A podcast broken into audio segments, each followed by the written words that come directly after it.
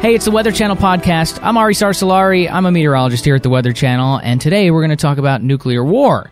Uh, that is something that, you know, very often we don't talk about in association with weather, but there's actually been some research done, and there was recently a really good blog post written on weatherunderground.com on the Cat 6 blog by Dr. Jeff Masters about what could happen if, say, for instance, India and Pakistan had a you know nuclear war with just you know some warheads uh, being detonated. So uh, you know, first of all, Dr. Masters, thanks a lot for joining us. I really appreciate it.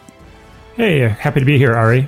All right, so you know when I dug into this article, I found it really really fascinating. First of all, I actually maybe I'm kind of embarrassed to say this, but I, I, I guess I'm not up on the news in that area as much as I should have been. Like maybe you can give us just a little bit of background as to what the situation with India and Pakistan is right now. And by the way, for the listeners, we're not going to get into like the politics of this. We're just going to talk about um, how it could affect the weather. But I just want to get a little background.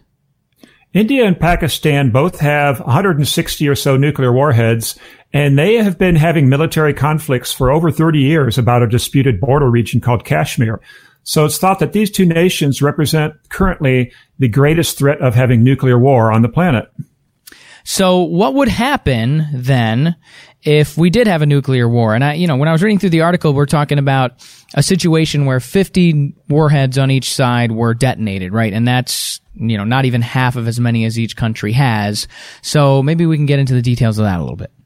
So, right, if they blew off, say, 50 warheads each, these are Hiroshima sized warheads and if they aimed them at cities, then the burning cities would emit a huge amount of carbon into the atmosphere that would then waft up into the stratosphere and block sunlight.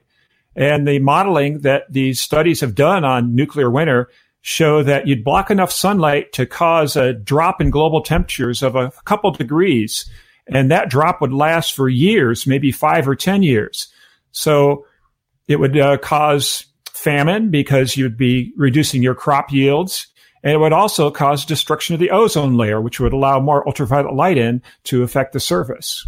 So what I'm reading here is that the article says, you know, that limited nuclear war that we were just talking about, you know, it could kill 2 billion people. And then you're also talking about wars and diseases that could break out that could also kill hundreds of millions of more people. You know, how you know, how would diseases spread here? Is, is all this basically just because the sunlight would be blocked and things would be cooler? Yeah, we've got a model for this. Back in 1815, there was a huge volcanic eruption in Indonesia, Mount Tambora. And the year after that, there was so much cooling in the climate because of the reduction of sunlight. We had what we called a year without a summer. You had killing frost in the summer in New England. You had a global reduction of crop yields of something like 20% and you caused mass famine in large parts of the world. And the thought is that in the current world, that famine would extend to, you know, parts of the world where we don't have very many people with uh, enough resources to survive. And you would inevitably cause war and potentially uh, killing 2 billion people. And, you know, with that, you would also have uh, epidemics and uh, disease that would break out. And, you know, cause further trouble. So not an attractive situation at all. No, it's not. And I know that you probably perused around a lot when you were writing this article. Have you found any other research apart from uh, these couple of papers that were written in the 2000s? Yeah, I mean, this research builds upon research that was done back in the 1990s. The famed Dr. Carl Sagan, the host of the Cosmos series, he wrote some papers about nuclear winter, talking about a, a more global nuclear war between the US and Russia, where thousands of warheads would be launched. In that case, they found that the temperatures on the planet would drop by something like 40 degrees Fahrenheit for several months. And the nuclear winter that would result would kill, you know, many billions of people, far more than a, a limited nuclear war.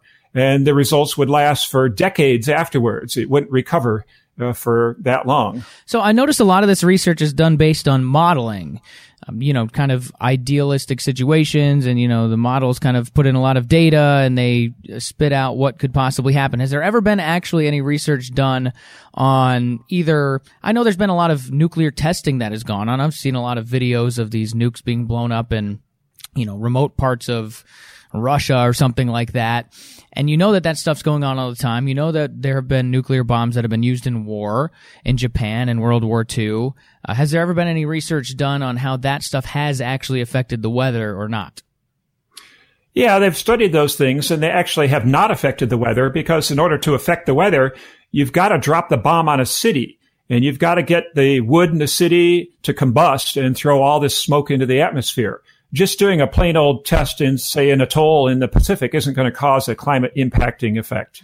What about uh, firestorms? That was actually another thing that I was kind of interested in when I was reading through this article because it's something that I actually was not very familiar with.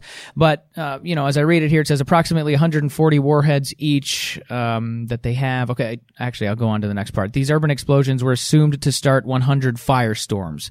So basically, each one, each one, when you're assuming that each side drops 50 warheads, that would mean that uh, each of them causes a firestorm. Yeah, a firestorm is a very intense fire that sucks in a lot of air from all around and kind of reinforces itself. And that's what causes the mass burning of a city and, and throws so much smoke in the air. We've seen examples of firestorms in the past. Back in uh, 1945, the Allies bombed Germany, the city of Dresden. It caused a firestorm there that destroyed the whole city. And they have done some studies of those firestorms during World War II to determine if they had climate causing impacts and it was inconclusive. They thought that probably it did, but our models weren't good enough quite to be able to detect the effect. You know, I'll tell you, with all this kind of stuff going on in different parts of the world, you know, a lot of people have been amassing, you know, nukes for a while. It does get a little bit scary to think about. Um, you know, uh, the other question I had was, in order to start a firestorm, it actually has to hit a city, correct? Yeah, if you just drop a bomb over the water, it's not going to do it. Right, exactly. Okay. Well, I was reading something in there about how it's like this self-feeding fire, and I didn't know if it was just like somehow the bomb itself. Like if you dropped it on land, I would say, but not the ocean, but not uh, in a city. You know what I'm saying? Could that cause a firestorm, or does it have to be like where there's wood to burn? And I mean, could it could you drop it in the forest and have a firestorm? Yeah, certainly you could have a firestorm. Where if, wherever you have a large, dense amount of burnable stuff, you can create a firestorm. Okay. Did you come across anything that you didn't expect when you were writing this blog?